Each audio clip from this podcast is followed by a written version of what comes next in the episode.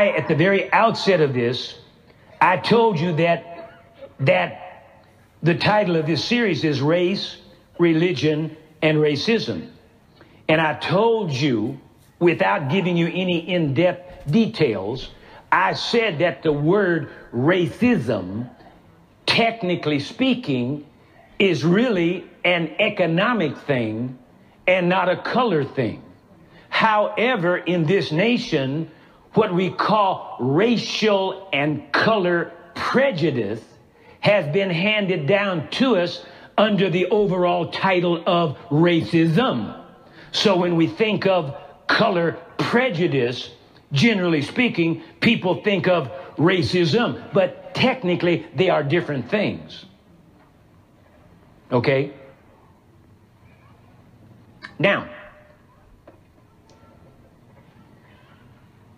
and I have to apologize in advance for the possibility of mispronouncing the name of some of these authors. I'm pronouncing them the way they look to me. And so I want to apologize if the author happens to hear this broadcast or friends. It's not a deliberate something on my part to mispronounce, but you know, a lot of times things are subject to what the person wants it to be called anyway. You know, so I'm just doing the best I can. Anyway, in his book, Uprooting Racism by Paul Kivel, copyright 1996 by Paul Kivel, New Society Publishers, Gabriola Island, BC, VOR 1X0. Author Paul Kivel, who happens to be white, makes some very illuminating statements about racism in the United States. I want to use some of them along with some very profound statements by Dr. Claude Anderson along the same lines. I believe these statements taken together will set the stage for our study on the subject of racism. Many people seem to have the idea that we should treat racism as if it didn't exist. But sad to say, it is very much alive and unfortunately doing quite well here in the United States of America. On page V1, Roman numeral V1, Mr. Kivel says, quote, our society has been built upon a foundation of racism for so long that it's become part of the landscape. Always there, seldom acknowledged. End of quote. That's a very interesting statement coming from a white man, don't you think? On page Roman numeral X1 or XI, he continues by saying, and I quote again, before I wrote this book, I accumulated a long list of reasons why it was an important project. Racism is pervasive. Its effects devastating. The need to fight against it urgent. People of color are being blamed for our social problems and attacked on all fronts. Recent immigrants, African American women on welfare, youth of color, and affirmative action programs are just some of the current targets of white anger. It seems like gains we made in civil rights and social justice in the 1960s and 1970s are being rolled back in the 1980s and 1990s. End of quote. Y'all listening? Raise your right hand if you're listening. On page one, he further states, and I quote, as white people, oh, y'all, I don't know, If I, you know, I don't think I better read this. I, I don't know. I, I don't know if you can handle this.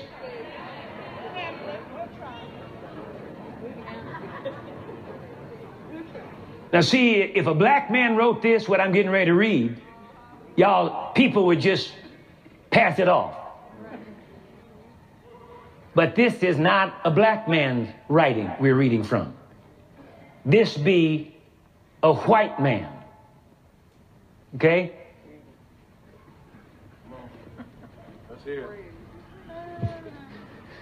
I quote, as white people, we do many things to survive the heat. We move to the suburbs, put bars on our windows, put locks on our hearts, and teach our children distrust for their own protection. We believe the enemy is out there and we can be safe in here. We never talk about what it means to be in here with other white people and why we are so afraid of people with darker skin colors out there. Since we don't talk about our fears, we are precluded from doing anything effective to put out the fire. End of quote. See, this is an honest white man telling the truth. And that's the only way this mess is going to ever get cleared up in America. Is by the admission of and then taking action against it. Now, again, I'm not really talking about society because I'm a preacher of the gospel. I'm a minister of the gospel. I'm really interested in the church and racism in the church. But remember that the church is made up of society.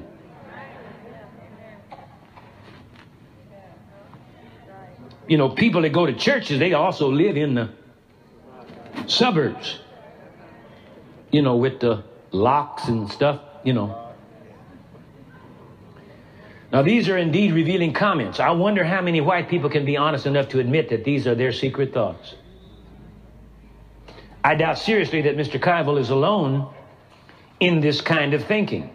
On page two, Mr. Kivel hits the bullseye with this statement. Quote, racism is often described as a problem of prejudice. Prejudice is certainly one result of racism, and it fuels further acts of violence toward people of color. However, the assumption of this book is that racism is the institutionalization of social injustice based on skin color, other physical characteristics, and cultural and religious differences. I, I, I, I, I, I want to read that again. However, the assumption of this book is that racism is the institutionalization of social injustice based on skin color, other physical characteristics, and cultural and religious differences. Now, get this white racism is the uneven and unfair distribution of power, privilege, land, and material goods favoring white people.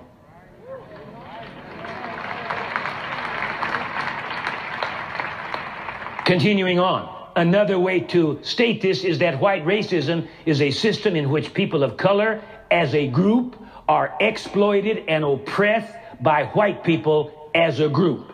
End of quote.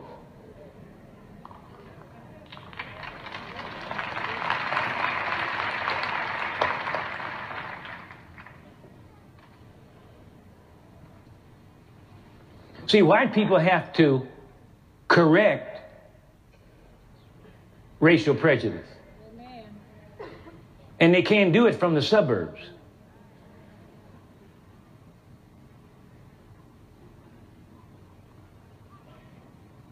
If you want sugar, salt, or spices to affect the dish that you're cooking or baking or making, you got to get the sugar and the spice and the salt out of the sugar bowl and the salt shaker into the dish that you're cooking. You get that analogy?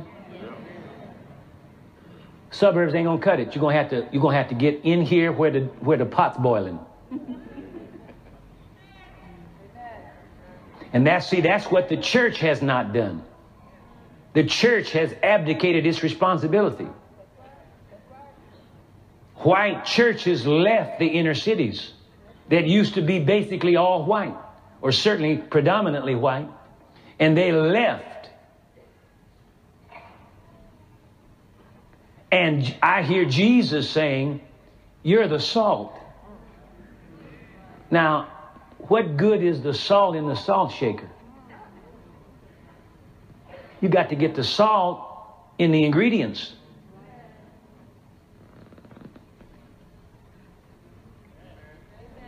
So, since you're the one that took it out to the suburbs, you're the ones that are going to have to bring it back into the inner city.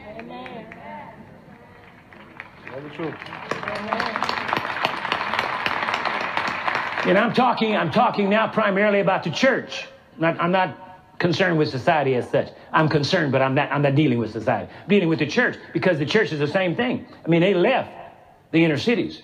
You don't have no white churches in the inner city. You ain't got no white churches, as it were, in, in, in the hood. It wasn't always the hood. Huh? It wasn't always the ghetto. It didn't become the ghetto till you left.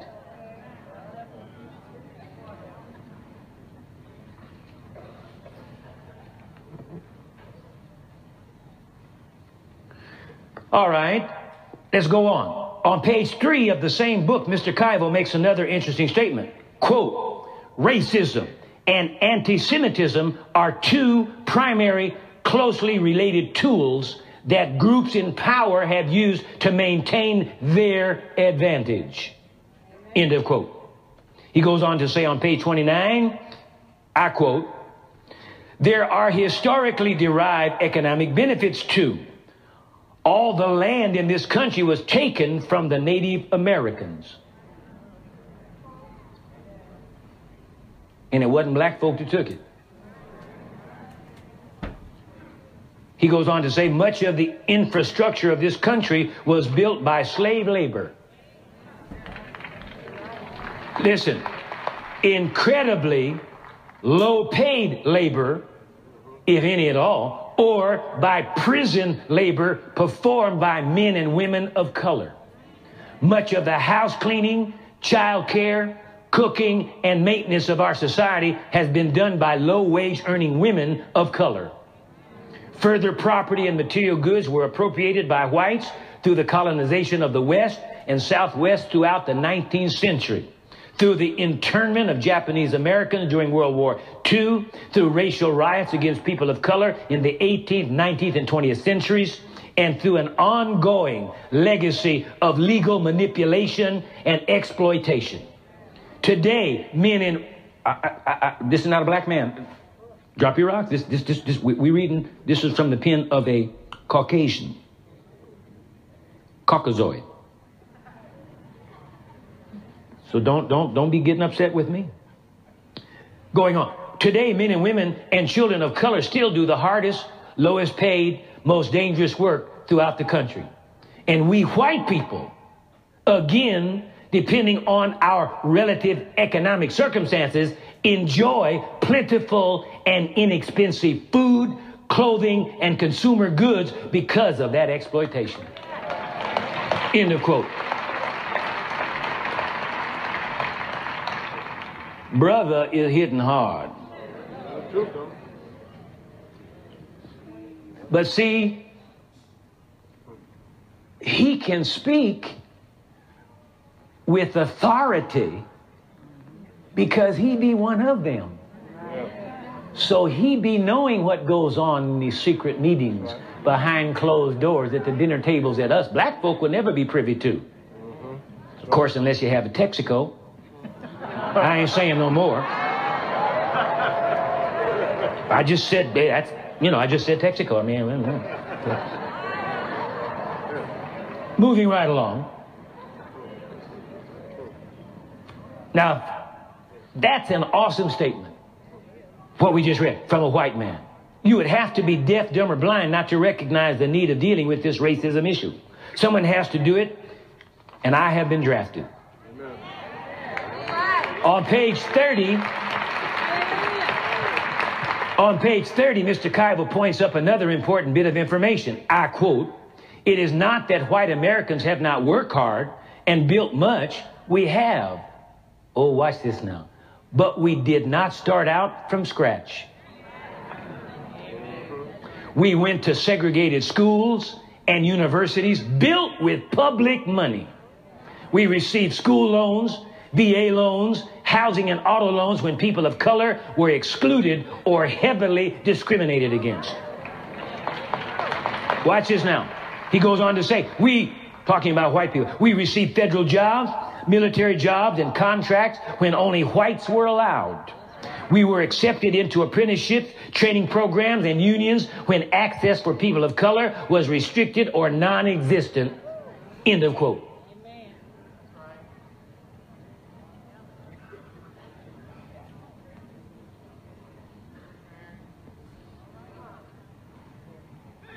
Now, I, I said, see, it's an economic thing. This whole thing is economic. And I said it before, but, but I want to, and I'll be saying it periodically. We, black people in America, are absolutely a unique people. No, no, no, listen, listen. We are, we are a special people. Now, here's why I say that. Because to have achieved what we have achieved with what we had to start with, we are a miracle.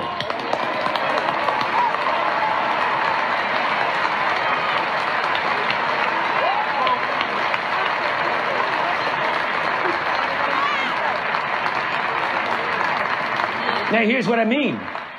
See, after the Civil War, in 1865, when we were emancipated, we were supposed to get 40 acres and a mule. That's true. I said that is true. That's not a figment. That is actually what was going to happen. It was documented and written down. And then they killed Abraham Lincoln and your next president that came up vetoed right. the idea, right. and we were emancipated with nothing. Nothing. Nothing. We started out with nothing. And look what we have achieved.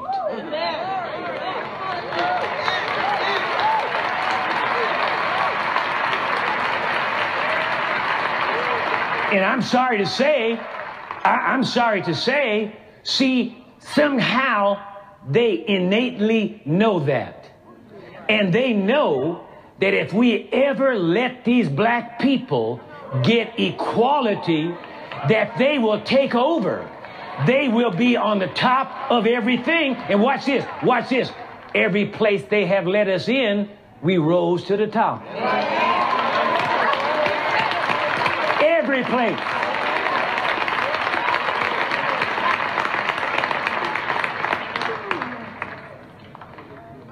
Every place.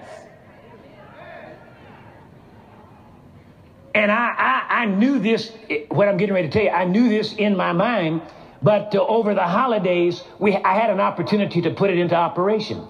I think everybody in America knows about the game called Monopoly. Anybody ever play Monopoly? Raise your hand. Oh, look, I look some some of you, some of these old stiff, stiff uh, uh, uh, aristocrats. Even when I said monopoly, they got a big smile on their face. Hey, let me say that again. Monopoly.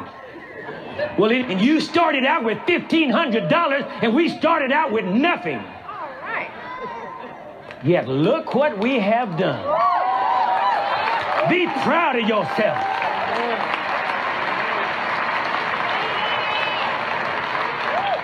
And here's a man telling you the very thing from that culture, from that society, letting you in on the real inner workings of this mess.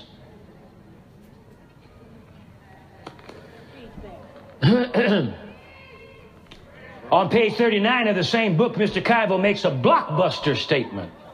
He, watch this now, he sums up in one sentence the cause of all of our racial problems. Now you better be sure you got your seatbelt on. I like to fell off the chair when I read this. When I was doing my research and I read this, I almost I slipped off the chair, man. I had to grab myself. This, this, this is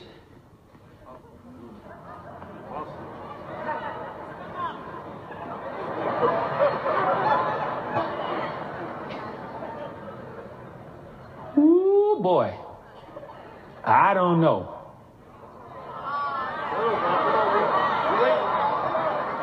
Listen to this. I quote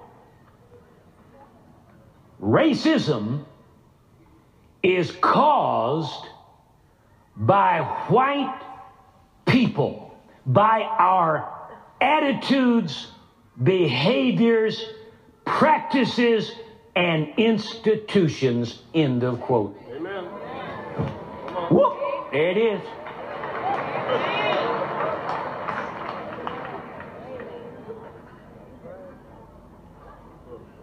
And see, it can never be fixed.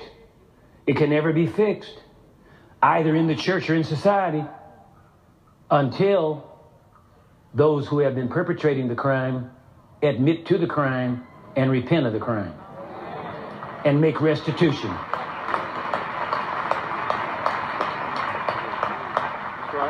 Now, this is a white man. This is not some angry black revolutionary making these statements. And this stuff is in print. This is not clandestine information that I picked up in a back alley somewhere. I gave you the name of the book, copyright, etc. Friends, that statement says it all. Like it or lump it, take it or leave it, that is the way it is. This is the real underlying reason for racism. It's not about color, it's about power. Yeah. Come on. Number two.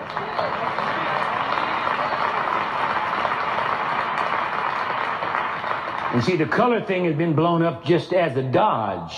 That, that, that's been used as the smokescreen for the clandestine crippling of a whole nation of people.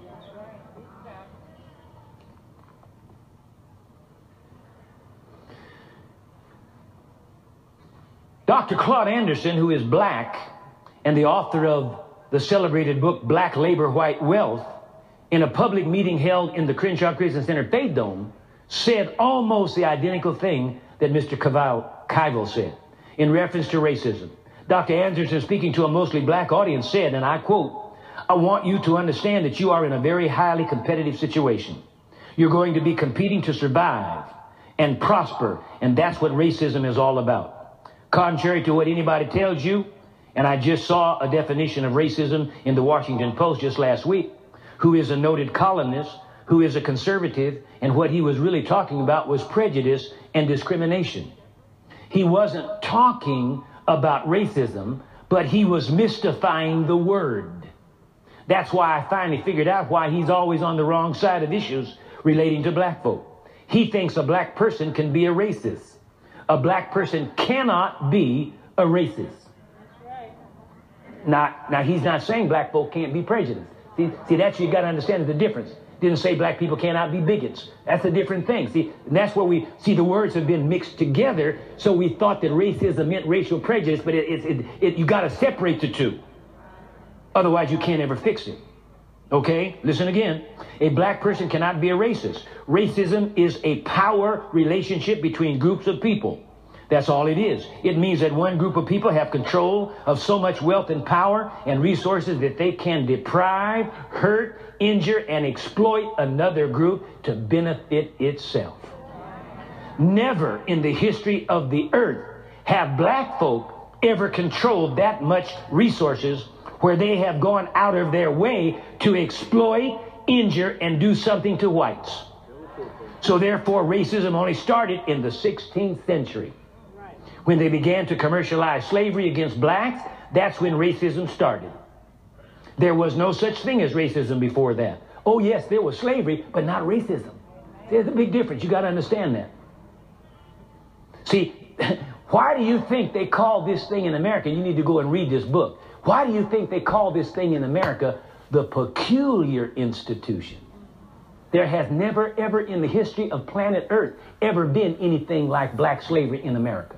They called it the peculiar institution. No slavery anywhere in the world was like the slavery in America. And that's what they call it. They call it the peculiar institution. Peculiar because ain't nothing else like it. See, you didn't even know that. All right, now watch this. There was no such thing as racism before that. The other thing you need to know about racism is racism comes from the word race. Race means group.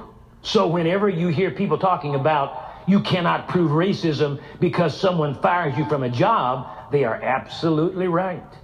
And the power structures and all of the white think tanks in Washington know that. That's why you can no longer prove racism because racism does not apply to an individual, it applies to a group. Racism is frequently described as a relatively modern concept.